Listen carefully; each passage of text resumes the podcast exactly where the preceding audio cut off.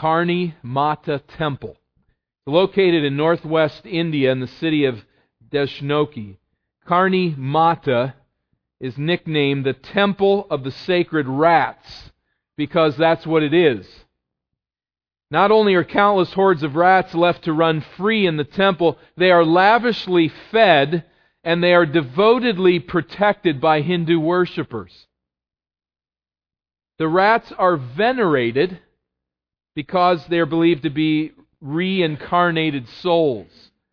People reincarnated as rats so that the gods can protect them along with the help of their worshippers. And so here is a temple in northwest India, a sacred place of worship that is crawling with vermin. As people kneel and pray and leave their food offerings for the rats, the rats are scurrying around and climbing all over everything. So, do you want to go on a tour? How many of you, if you were asked, would say, yeah, I'd, I'd like to see that? I mean, many of us, I think, would rather see it virtually or maybe just hear about it. And some of you, by the look on your face, are saying, I wish you hadn't brought this up.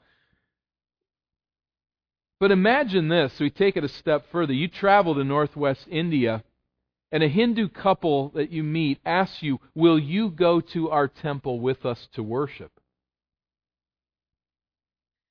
We will have a full course Indian meal in the temple with rats crawling all over us and eating our food with us. We will worship the goddess Durga, who was incarnated as Karni Mata in the 14th century. Then we will kneel and we will present food offerings to the rats. So bring some food with you. Uh, to the rats, to the gods, and, and we also want you to bring a lot of money so that you can lay down money to keep the temple going. Will you please worship in our temple with us? The very thought of supporting and participating in such warped and depraved worship, I think I'm safe to say, would be repulsive. Rather than accept this Hindu's this Hindu couple's invitation, would we not rather seek to persuade them that there is a much better way to worship.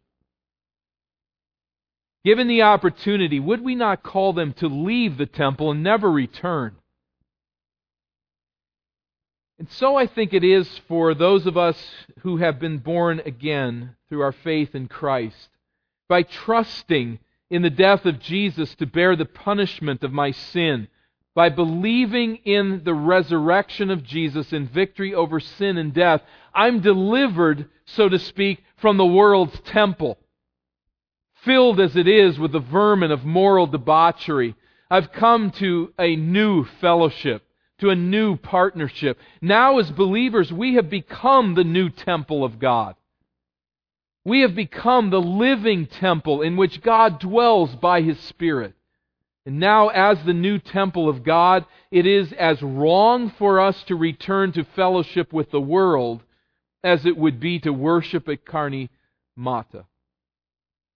The only answer is to leave such a temple, to never return to fellowship with the world. We interact with the people of this world, but to fellowship with it, to partner with it, to find commonality and fellowship at a soul level. That's gone. That's past. We've moved to a new temple. So Paul writes to the Corinthian church. I invite you to 1 Corinthians chapter 6 along these very lines. And they live in a city where there are many pagan temples. I'm not sure if any of them worshiped rats, if they degenerated that far, but they worship many false gods and there was much debauchery in the temple worship there at Corinth. And so we can learn as Paul communicates to this church of new believers in a very corrupt city where there were many temples in the worship of other gods and false ideas. The Corinthians had indeed been delivered from this world. They had been rescued by Christ and they had now been made into the new temple of God. 1 Corinthians chapter 6 verse 9 says, "Do you not know that the unrighteous will not inherit the kingdom of God? Do not be deceived. Neither the sexually immoral, nor idolaters, nor adulterers, nor men who practice homosexuality, nor thieves, nor the greedy, nor drunkards, nor revilers, nor swindlers will inherit the kingdom of God. These are untransformed lives. These are lives that play out according to the dictates of the temple of the world. But he says in verse 11, such were some of you. And the past tense there is critical. This is who you were at one time. But you were washed. You were sanctified. You were justified in the name of the Lord Jesus Christ and by the Spirit of our God. You've been brought out of that temple of debauchery and dirt and defilement, and you've been washed off and brought into the pristine temple of the living God. That's who you were. This is now who you are. 2 Corinthians chapter 3. In this second book that we have that has survived, the writings of Paul to the Corinthians, 2 Corinthians chapter 3 and verse 3, he brings up this theme again uniquely. And you show that you are a letter from Christ delivered by us, written not with ink, but with the Spirit of the living God, not on tablets of stone, but on tablets of human hearts, on fleshly hearts. That is, the heart of stone has been replaced with a soft and tender heart. There's been a regeneration that's taken place, a new life that has been given to these new believers. Chapter 5 and verse 17, that leads to this classic statement that as he speaks of them and as he thinks of this new life that they've received, he says, Therefore, if anyone is in Christ, he is a new creation. The old has passed away. Behold, the new has come. The new has come. They were now this new temple in the Lord. Because of who we are as believers in Christ, then Paul exhorts the Corinthians and the Spirit exhorts us. We should pursue separation from fellowship with this world. It's a fundamental truth that we embrace and understand that we should seek separation from fellowship with the world, not partner in that fellowship. In chapter 6 and verse 14, Paul launches into this unique section with this thesis statement. Here's his point, verse 14. Do not be unequally yoked with unbelievers. Do not be unequally yoked. what does that mean? This draws upon the Old Covenant and the Mosaic Law. Deuteronomy 22 and verse 10 says, You shall not plow with an ox and a donkey together. I'll tell you, that there's a lot of things that miss us in the Mosaic Law, and this is an example of one of those things. What's wrong with that? I mean, it might look weird and it may not work very well, but what's wrong with an ox and a donkey plowing together? Why does the law of God say don't do that? Well, the law of God said not to do a lot of things. In fact, we're violating one of the rules of the Mosaic Law right now, I would assume. Is there anybody here wearing clothing that has mixed materials? If you are, you're violating the Mosaic law, which we're not under, and we're safe to do that. But it, you couldn't wear clothing that had mixed materials. It had to be 100% cotton or nothing, I guess. But it, it, it had to be one material. Now, what's wrong with that? There's nothing wrong with that. There's nothing inherently morally evil about an ox and a donkey plowing together. But what God was doing was in a very visible, tangible way, He was explaining that there's certain things that don't go together. And what the Apostle Paul then finds from that law is something that's pointing really to a larger message and a, and a, greater truth. And that's that there really is to be no communion between believers and unbelievers. Don't be unequally yoked with unbelievers. It is this to which the law is ultimately pointing. And the Israelites, in the context of their day, use this concept of unequal yoking in particularly two areas. The first was marriage, and the second was worship. And so, for God's children, they were not to marry pagans, and they were not to worship with pagans. They were to separate themselves from those two areas, particularly, and they use this idea commonly do not be unequally yoked with pagans, with unbelievers.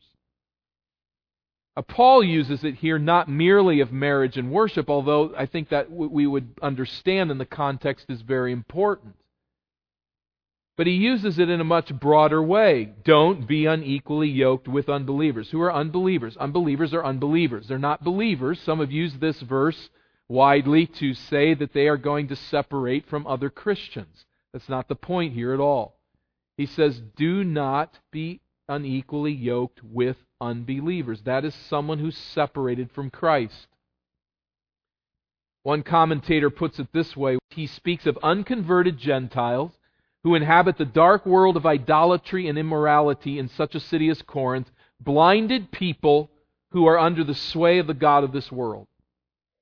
Do not be unequally yoked with them. That's his, his call here to the Corinthians. Now, at this point in the text, he's going to lay out five rhetorical questions. These are five questions that are intended to support this call to not be unequally yoked with unbelievers. Verse 14 For what partnership has righteousness with lawlessness? Or what fellowship has light with darkness? What accord has Christ with Belial? Or what portion does a believer share with an unbeliever? What agreement has the temple of God with idols? Clearly, the answer to all of these is nothing. These are unequal things that are not to be mixed in some sense, and we'll have to work that out as we work through it. But let's take the questions in order very briefly as we focus on them. Righteousness and lawlessness have nothing to do with one another. Believers are called to a life of moral uprightness as they follow the example of Jesus Christ. Unbelievers are bound in the chains of moral darkness. By nature, they break God's laws, and that's how they like it. What fellowship there is there between these two orientations? Secondly, what connection is there between light and darkness? There is none. They cannot work together. They're two distinct moral cultures. There's the culture of light, people who respond to the person and the work of Christ. There's the culture of darkness, people who respond to the lust of the flesh, the lust of the eyes, and the pride of life, and do not see the beauty of Christ. Now, th- these are uh, described here in very stark, distinctive terms. There may be those who are coming to Christ and beginning to see that light. But overall and largely, it's light and darkness, and there's no fellowship there. There's no fellowship between Christ and Belial, that is, between Christ and Satan. What portion does a believer share with an unbeliever? Where do we commune together at the deepest levels of our being? We don't. Think of the difference. The believer is one who values and honors the truth. The unbeliever is given to lie. The believer is giving to others and to God and understands that wealth is a stewardship from the Lord and seeks to give away and to accomplish in this life that which pleases the Lord, compared to the unbeliever that is overrun by greed, who wants to keep and to hold and to have what they can get in this temporal world. For the believer, there's sexual fidelity within the bond of marriage, according to the law of God and according to his good purposes to us. But for the unbeliever, there's uncontrolled sexual gratification, controlled in some ways, but simply to protect self, a pursuit against the law of God. For the believer, there's words of blessing that flow from their mouths, seeking to build others up. For the unbeliever, there's slander and there's cursing. There's a different way of speech.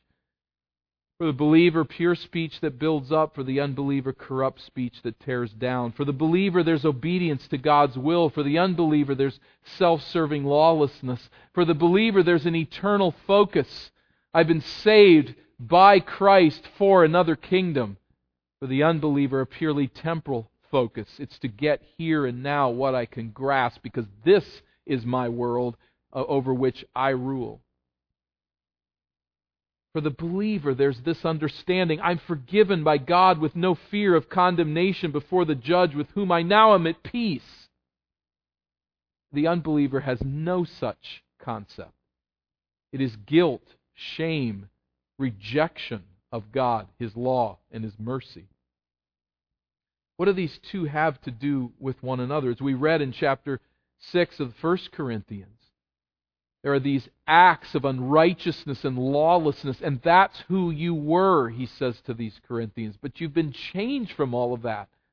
What portion does the believer and the unbeliever have in common?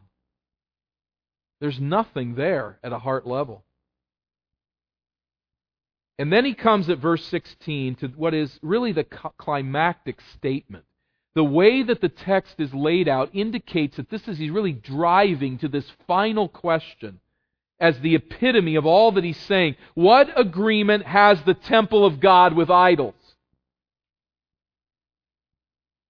The Greek word temple here refers to the temple proper, where the glory of God resided behind the curtain in the inner sanctum, not to the temple complex at large with all of its courts, but to this inner sanctum where the presence of God resided among his people.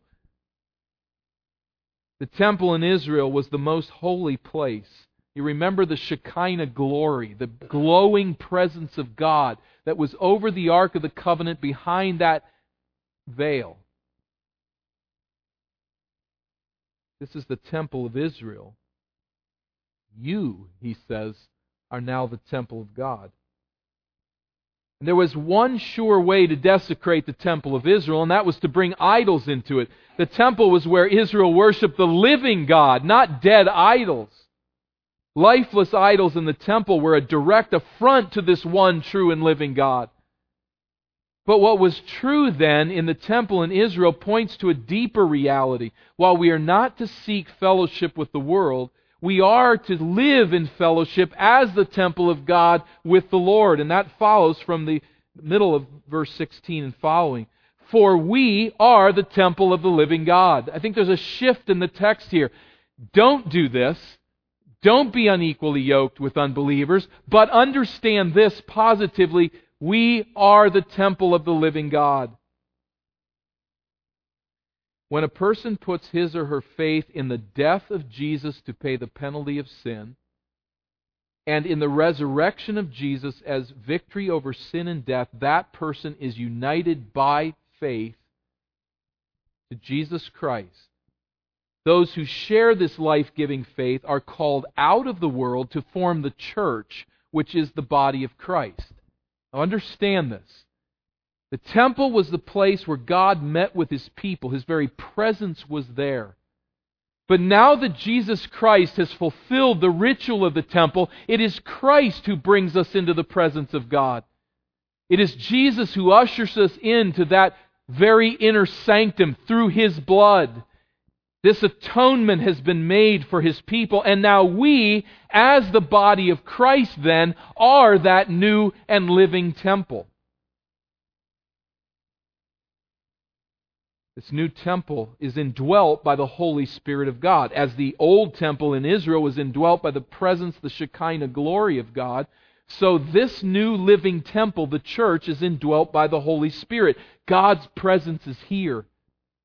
Paul has said all this to the Corinthians earlier, 1 Corinthians 3 16 and 17. He says this Do you not know that you, here the English kills us in these verses, the ESV helps us out in the footnote, but that is plural. Do you not know that you, plural, are God's temple and that God's temple dwells in you, plural? God's temple is holy and you, plural, are that temple. You are God's temple, he says to them. The Holy Spirit dwells within you. I think the idea there is individually as believers in Christ, but I think it's a corporate sense as well. He dwells within you as the church. You are now the new and living temple. Not a dead temple, it's a living temple. And the Spirit of God dwells within us as a church. So, putting this together and setting this up is what will now follow. But we, as the living temple of God, think on this. Imagine you're invited to dine at the pristine palace of a great king. This palace is one of absolute luxury. Everything is immaculately prepared. Everything is perfectly clean. Everything is absolutely in its place. But all of that beauty and splendor is, is overwhelmed by the very presence of the King himself. And in his presence there is warm company and fellowship. There's joy and laughter at this meal. There is wisdom that flows that changes you. And you're invited to go to this palace and to dine and fellowship with this king. Oh, and by the way, there's another invitation on your table. It's to the Karni Mata temple. Where are you going to go? Leave the temple of the vermin, Paul says in a sense. We are the temple of the living God and there is fellowship there with him. Verse 16. As God said, I will make my dwelling among them and walk among them. I will be their God and they shall be my people. Therefore go out from their midst and be separate from them, says the Lord, and touch no unclean thing. Then I will welcome you. Paul is using here an allusion to the prophecy of Isaiah in chapter 52. Very interesting context there in Isaiah. But Isaiah is prophesying to the captives in Babylon, looking ahead to that time, and he is saying to them, Come back to the promised land. Leave Babylon. Now, Babylon, we have to understand, under captivity for the Israelites, it wasn't a perfect world by any means, but it was somewhat safe. You had a powerful king and army that was protecting you things were provided there. There was a measure of wealth that the Jews had developed in captivity in Babylon. And there was just the ease of life. Now there's this call to go across the Fertile Crescent all the way back to the Promised Land to a I mean, will it survive? Can we even live there? There's no army, there's no great king. It's not been developed now for 70 years. Do we go back? And the prophet Isaiah, speaking for God, pictures God as if he's standing in the promised land with his arms open and says, Leave. Leave that place with its idolatries and its false securities and come to this promised land, and I will welcome you. I will be among you. I will be your leader. I will be your rear guard as you travel. I will protect you. I will receive you. It's interesting, isn't it? Paul draws from that context and he says that's God's orientation to his new and living temple. Come out of the temple of this world, come out of its fellowship, and come to me, and I will receive you. You will be my people. I will be your God. I will dwell among you. Don't touch any unclean thing as you leave. What is that? In that context, don't bring any idols from Babylon back to Israel. But in our context, don't touch the unclean, polluting, vile things of this world. But come to me, walk into my presence, fellowship with me. I will be your God. You will be my people. Come to my temple. Come as my temple. Now at verse 18, it continues, but there's another allusion here, and this is not to Isaiah and the returning captives, but here to the Davidic covenant. In 2 Samuel chapter 7, he says, I will be a father to you, and you shall be sons and daughters to me, says the Lord Almighty. It's interesting what is happening here as Paul puts this together. This new and living temple reflected in Israel's temple, this new exodus leaving the world as a reflection of Israel leaving Babylon or leaving Egypt. But here now he's drawing on this covenant with David where David is promised that his son, that God will accept his son, he will be my son, I will be his father, you as my people will be my sons and daughters, says the Lord Almighty. Now that we are in Christ, we are then, as the church, accepted as Jesus is, as the Son is accepted. We now, through Christ and adoption, become the sons and the daughters of the living God. That is our heritage. That is our call. That is the wonder of our salvation in Christ. What a travesty, then, to deny our relationship with our Heavenly Father What a travesty to say no to his invitation as he stands at his palace and welcomes us to this fellowship in this pure hall of wonder and delight, and to turn our back on that and to go to this world and to its temple and to fellowship there. How wicked. How foolish. You will be my sons and daughters, says the Lord Almighty when you do not touch the unclean thing and come out from among them. Then coming to conclusion, and by the way, one of the worst chapter divisions there is in the Bible. It should not be here, but that's not under inspiration. That just was added later. But 7 1 is the conclusion of it all. Since we have these promises, beloved, let us cleanse ourselves from every defilement of the body. We're going to take these three parts, but here's the positive since we have these promises, cleanse, let, let us cleanse ourselves from every defilement, then ne- or er, er, negatively, and then positively, bringing holiness to completion in the fear of God. Notice this having these promises. We're not called to separate from the world for no good reason. We're called to separate from the world in response to God's great and precious promises to us in Christ. The imperative do this, verse 14, is based upon the indicative, the truth of the promises of God. I will be your God, you will be my people. I will go among you, and I will protect you, and I will receive you as my own. It's those promises that motivate our obedience.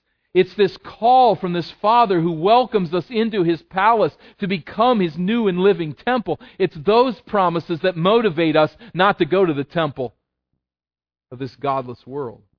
So, having these promises come out from among this godless world, do not be stained by its moral filth, and the Father Almighty will receive you. Negatively, then, let us cleanse ourselves from every defilement of body and spirit. That is, any defilement outwardly or inwardly. Let us cleanse ourselves from this defilement. Again, we see the allusion to Israel's ritual worship. As rituals of cleanliness were practiced under the Old Covenant, now that the light of the New Covenant has dawned, that cleanliness, that ritual purification is to apply to our spirit, to our body, to give ourselves as a living sacrifice to the Lord, he would put it to the Romans. As the ritual cleanliness under the old covenant, so as the light of the new covenant has dawned, we have a life of purity to Christ, in relationship to Christ. The Corinthian context, of course, there's rampant paganism. Now, one of the prominent means of social connection in Corinth was you would be invited to the feast at a temple in the worship of a particular God. There's actually been uncovered these invitations. It just says, Please know that you have been invited to dine with me at the temple of, and it's named there, to uh, in the presence of the God is named there. So for the Corinthian culture, that was a place where there were there were ceremonies that were held there. There were festivals, these idol shrines where these meals were were held. I mean, to be a Christian in Corinth, you could eat with, in one another's homes, but it was almost like you could never go to a restaurant. Because when you went to the temples where these meals were shared, there was no McDonald's there, and there wasn't anything better than that there. It, it, you went to these, these shrines and you met with others there and communed with them there, and in some sense you participated in the temple of demons. Now, Paul has discussed this issue with the Corinthians, but apparently there is still this temptation because this really would ostracize you socially. These shared meals at these shrines and festivals and in these temples, it was highly socially disruptive to reject these invitations time after time. Remember 1 Corinthians 10 that was read earlier. What pagan sacrifice, says Paul, they offer to demons and not to God. I do not want you to be participants with demons. There's that same idea participants. I don't want you to join in on this worship. You cannot drink the cup of the Lord and the cup of demons. You cannot partake of the table of the Lord and the table of demons. Shall we provoke the Lord to jealousy? That's what's at issue here. Loyalty to the Christ who has saved us. Are we going to go to this vile temple and participate in this meal? We cannot do this. For these new believers to eat a ritual meal at a pagan temple was an act of infidelity to Christ, and Paul says we cannot do this. So negatively cleanse yourself from every defilement of body and spirit, positively bringing holiness to completion in the fear of God. Some people have read this to say that we can come by one act in time to complete sanctification and perfection in this life. Not at all the point. But we do continue to labor together as the body of Christ, striving to grow in holiness as God's temple. Did you hear that? and putting a little bit of a different twist on them that we mightn't typically hear. We understand that we, our bodies, are the temple of the living God. But I think in context here, it's not just me pursuing holiness, but we, as this new and living temple, the body of Christ, working together to pursue holiness. To bring holiness to completion in the fear of God, with reverence to the Lord, in loyalty to Him. Our God is a God of goodness and moral beauty, and we are then to become the kind of temple in which the Holy Spirit dwells comfortably. You can only know your heart, and only so far. But as you look within your own heart, as you gather here and worship today, is the Spirit of God comfortable here? What do we bring? And we all bring sin. We all bring our own weaknesses to this assembly. But as a church, we should know that it is our priority, it is our task, it is our joy to help one another through the confession of sin and through the encouragement of one another to live righteous lives and to be cleansed as a temple. A temple in which the vermin of sin is constantly being chased out the door, not fed in the church. How do we view all of this? Instruction to a church in a pagan world where there are pagan shrines everywhere in the city. What we see, first of all, in the largest sense, which should be fairly obvious to us, but we need to continue to think of it and to deepen in our roots here, and that is that the church is the called out assembly of Christ, called out of the world as the new Exodus, leaving this world, leaving Babylon, so to speak, and coming into the embrace of Christ as our Savior. We need to see ourselves in those terms, to have that self perception that I'm one who's been delivered from this world and its defilement. I'm now living in a new community in the new living temple as one of God's people. We follow a Christ, let's remember, who was crucified where? The New Testament makes much of the fact that he was crucified outside the camp. Picturing probably that sacrificial animal that was chased away from the camp of Israel to show that Israel's sin had been placed on that animal. That animal is driven into the wilderness. And so the analogy is made to Christ. Jesus was not popular. Jesus was killed outside the camp in loneliness and in separation from this world by those who hated him and despised him. If you're following Christ, that's who you're following. So we need to understand then, secondly, that we are called out of this world.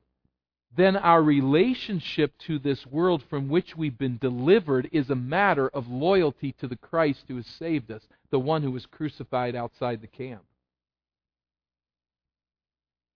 Everything now, having been rescued from my sin, everything now is a matter of loyalty to Christ. It's not a matter of getting what I want satisfying my sensual pleasures, making sure people think of me what I want them to think of me, getting my way.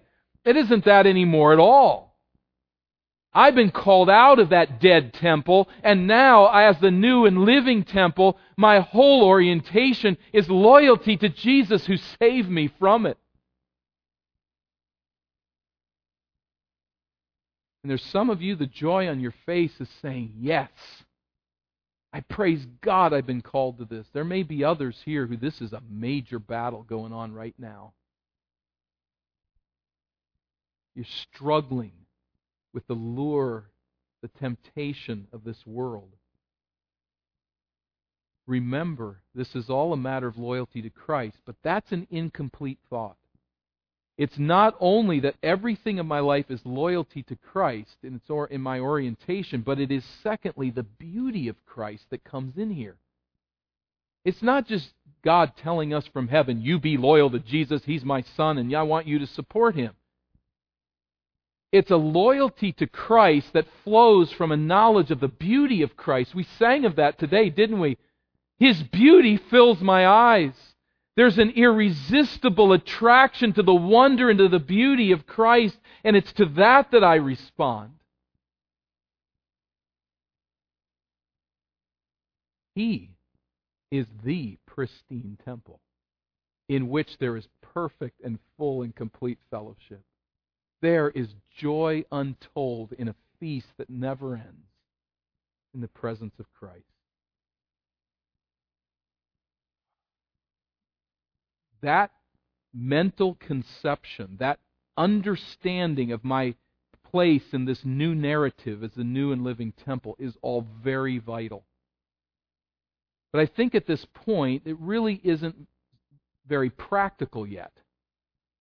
How does this work itself out? I see myself in this new calling, delivered from this world, this matter of loyalty, the beauty of Christ. I see all of that. But what does it mean for my daily life? Well, for the Corinthians, it was fairly straightforward in the writings of Paul, at least. It was avoid participation in the pagan temple. Don't go out to eat with your pagan friends at the temple and become part of the worship of a devil, of a demon. The world in which we live is not always so obvious. And I think the Corinthians struggled with the same things, but maybe particularly in a culture like ours that has been influenced by the Bible. We're not a Christian nation. We never were a Christian nation, but this nation has had significant influence from the Bible. And so, in a nation like ours, there's some subtleties here that we have to learn to think through. The spirit of the age, the temple of the world, is filled with many delicious temptations as in Corinth, but many of them are far more subtle in our setting. This passage does not, then how do we respond to this? This passage isn't saying, here's how you respond. Everybody run away from the world. Find a monastery somewhere and hide. We are called to reach believers with the gospel, not to hide from them. 1 Corinthians 5, Paul says if you had to get away from sinners, you'd have to take a spaceship and get out of here. You, you have to leave the world, he says. That's not his point. But we must come to terms then as those called to, with the authority of Christ to go into all the world and proclaim the gospel to unbelievers. We've got to come to terms with what it means to enter into fellowship with the world, to eat at the world's table, to enter the temple from which we've been delivered. Such a thought should be as ugly to us as entering a temple with rats. As the new temple of God, we must stand apart in moral holiness, not find our fellowship with the world, but find it with Christ. Not by leaving the world, not by ignoring unbelievers, not by creating walls behind castles. We're to reach that world, but we're not to fellowship with it. The application of this reality is not always easy. But again, let me just take some unrelated shots out in the dark here and there at a few places to touch and say, what does that look like? Let me draw one picture. I think it is to leave behind and to separate ourselves from the sensual pleasure seeking of our culture. If I could say it this way, and I'm just being pointed in one direction, there could be thousands. Jesus delivers us from the godless party scene, in which minds and moral compasses are squashed by alcohol and drugs, and in which fleshly passions are aroused by a barrage of sensual stimuli. From music to videos designed to stir sensual passions to gyrating bodies clad in sexually provocative clothing, that whole scene, you know it, you've seen it, you've perhaps been in it. It's to be left behind. There's nothing in that calibrated to bring glory to God and to cleanse and purify the believer. The light of Christ, the pursuit of holiness, is nowhere near such scenes. And in loyalty to Christ, it's something we should leave and not be part of, lest we become idolaters. Now, that's one thing. But another is we can enter into that world without actually being in it. And voyeuristically participate in such a scene on a screen. I'm not there. I'm not in the midst of it, but I'm enjoying it by what I'm watching. I'm entering into the scene, so to speak. We've got to watch what we're doing, and we have to decide where am I worshiping Christ and where am I enjoying the temple of this world.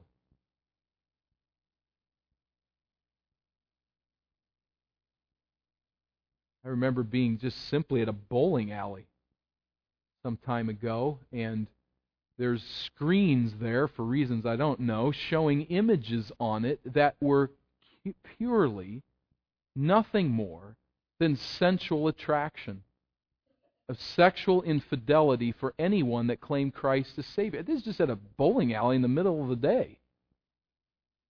We have got to make decisions along these lines of what we're going to fellowship with and what we're going to say no to.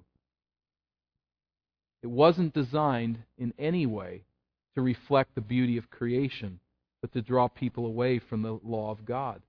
What agreement has the temple of God with such idols and such images? Not trying to make it simplistic. It's not. But we've got to be thoughtful about what we're seeing and how we're entering into the central pleasures of this godless temple in which our culture resides. Let me take a wholly another angle. Number two, Jesus calls us to a view and practice of marriage that conforms to his revealed purposes. What that means then, to not be unequally yoked, I think we need to say fairly clearly in context, means that if you're not married, you should marry only a believer. Young people, those of you who are single that would desire to be married someday, should God permit that to be the case, need to make the decision that that's who it will be. So as not to be unequally yoked. What partnership or portion does believers have with unbelievers? We've, we've thought through that already. Putting those two together is putting light and darkness together. There's a whole orientation that's not shared. So as we come to a place of marriage, I mean, this is a little scary. For those of us who understand the new birth in Christ and what it means to embrace Jesus as Savior and to walk with Him, we just lopped off the vast majority of people we're going to know. They're not even a potential option. We've really narrowed down the field. But in loyalty to Christ, how else should we want it? Don't be unequally yoked with unbelievers. And what yoke is more strong in this world relationally than marriage? But we need to move beyond that. We need to also understand that God's counsel is for lifelong fidelity couple asked that I would marry them some time ago, came into my office. I explained to them lifelong fidelity according to the Word of God, and they left and never came back. They were living together and they wanted to get married. But when they found out what marriage was, they didn't want any part of that. We, as God's people, need to leave behind the thoughts of this world that marriage exists to make me happy, and marriage exists to give me what I want and if I'm not getting what I want and I'm not happy within marriage, then I just leave it. What we need to see are people that are committed to the purposes of God, the revealed Word of God concerning marriage, and are willing to, to live within it to the glory of God, even when it's hard. And taking it a step further, we need to listen to the Word of God concerning the proper ordering of husband wife relationships we will not be popular if we take what God's Word says about male female relationships within the bond of marriage. That's not going to make anybody happy in this culture who is drinking from the world's well. But we look at this as a matter of loyalty to Christ and seeing the beauty in His design, and we're faithful, husband and wife, to fulfill the calling of God upon us. I'm going to skip some, but let me add a third. Jesus delivers us from the restlessness, from the restless impatience and dissatisfaction with the permanent that mars our world. I draw here from the works of Ken Myers. I'm thankful for them, and he's helped in many of these application points. But he writes that we inhabit a culture that is addicted to what is temporal and what is fast. He calls it the fleet and the fleeting. You live in that world, don't you? Everything's got to be trendy, recent, up to date, novel, and it has to move really quickly.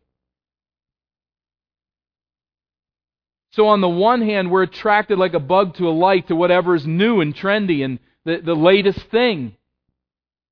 And on the other hand, we want everything now. Four years is way too long for an education. Five minutes is way too long for dinner at a fast food restaurant, and five seconds is too long to wait for the web page to open up. I bet there's a few of you know what I mean. Five, you have become bored in five seconds.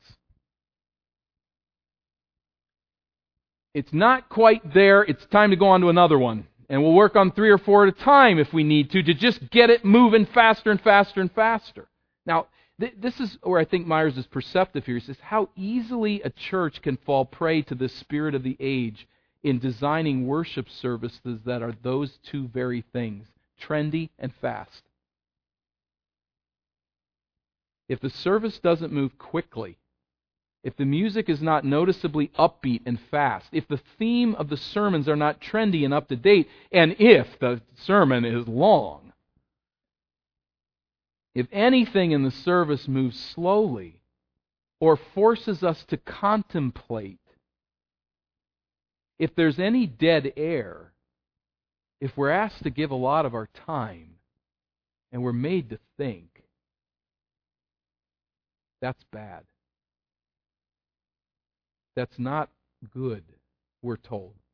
Our worship, though, as we consider how we are distinct from our world, it may be grand and obvious things. It may be some of these more subtle areas.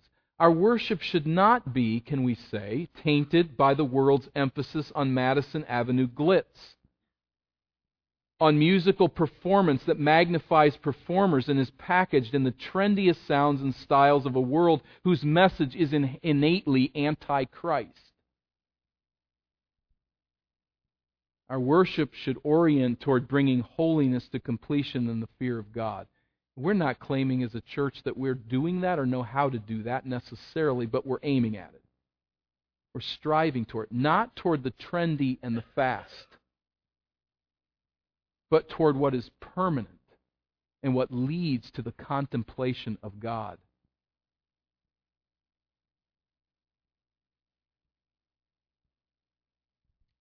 There is a church. I, I absolutely assume the very best in everybody involved in the scene. But I visited this church, and they had a band playing on the front that could be indistinguishable from any band anywhere in this world. But it was interesting to me that what they did in the middle of that playing was that one member of the band stood forward to the very edge of the platform and played like the prominent spot for a while, then stood back, and the next person came forward to the edge of the platform with the lights down on them and did their performance. And then the next, and then the next. And I, I assume that the motivations were absolutely pure that the point of that all was to say we are the body of Christ and various members of it, and God has equipped us with unique gifts. And they're probably trying to visually demonstrate that by each person standing out into the limelight. But as I left, I had to really ask the question is that an influence from God's Word and His Spirit, or is that simply we are so overwhelmed with the sense that music is performance to glorify the person that we're really imitating the world just in a, a little bit of a twist to our own ways? We've got to be very cautious, particularly in the area of worship, because it is here that we focus our attention on the one true and living God. We should do so then not by being attuned to what is trendy and fast as our culture dictates, but toward how do we best contemplate God? How do we best meet in His presence?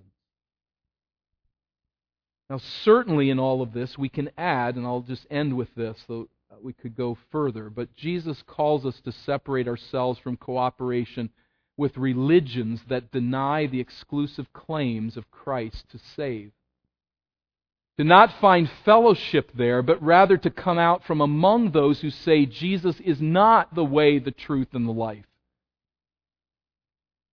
Who deny that there is only one name under heaven by which we must be saved. Again, this is a growing trend even in churches that call themselves Christian.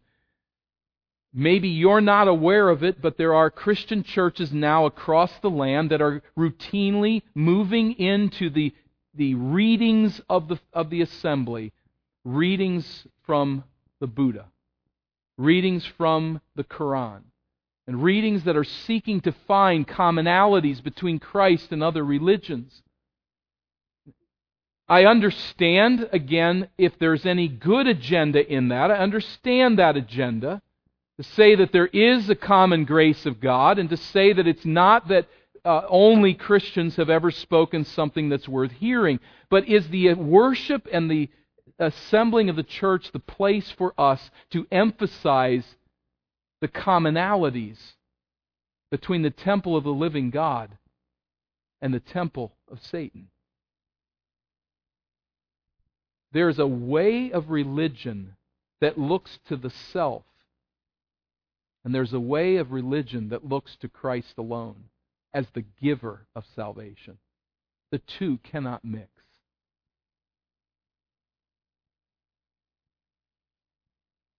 And even Christians, in name, do not see this.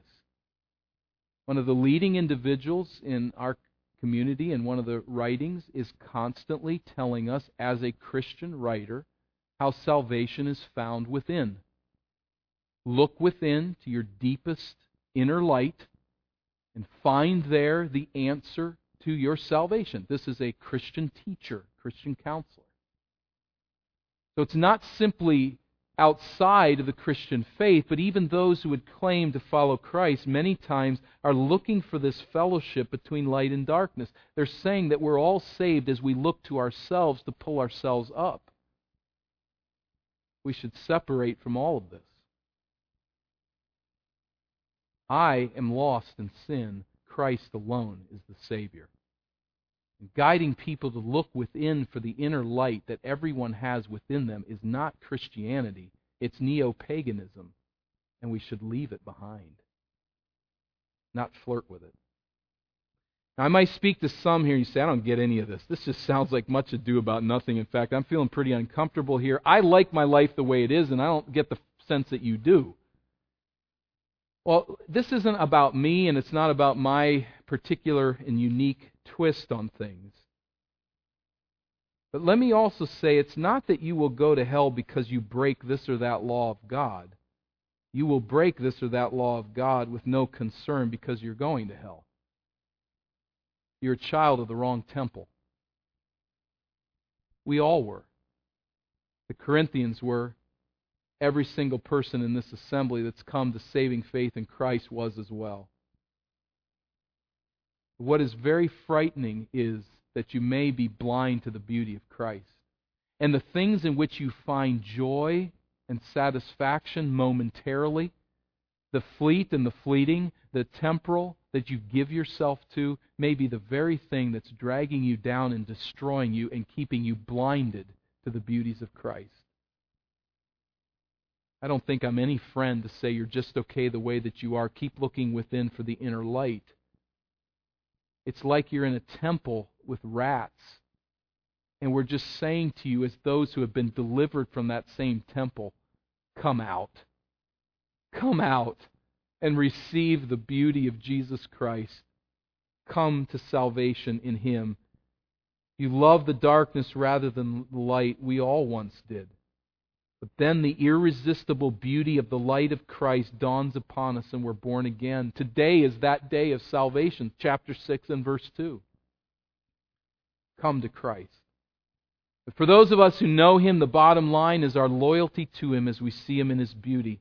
And as 2 Corinthians 5 and verse 10 says, we must all appear before the judgment seat of Christ so that each one may receive what is due for what he has done in the body, whether good or evil. That's not judgment on the basis of works. That's judgment, I think, of ultimate reward and faithfulness. On that day, let me assure you, you will be happy for every inch of your life in which you made it clear that you were loyal to Jesus Christ. Let's separate ourselves from defilement and let's think of our accountability before the Lord.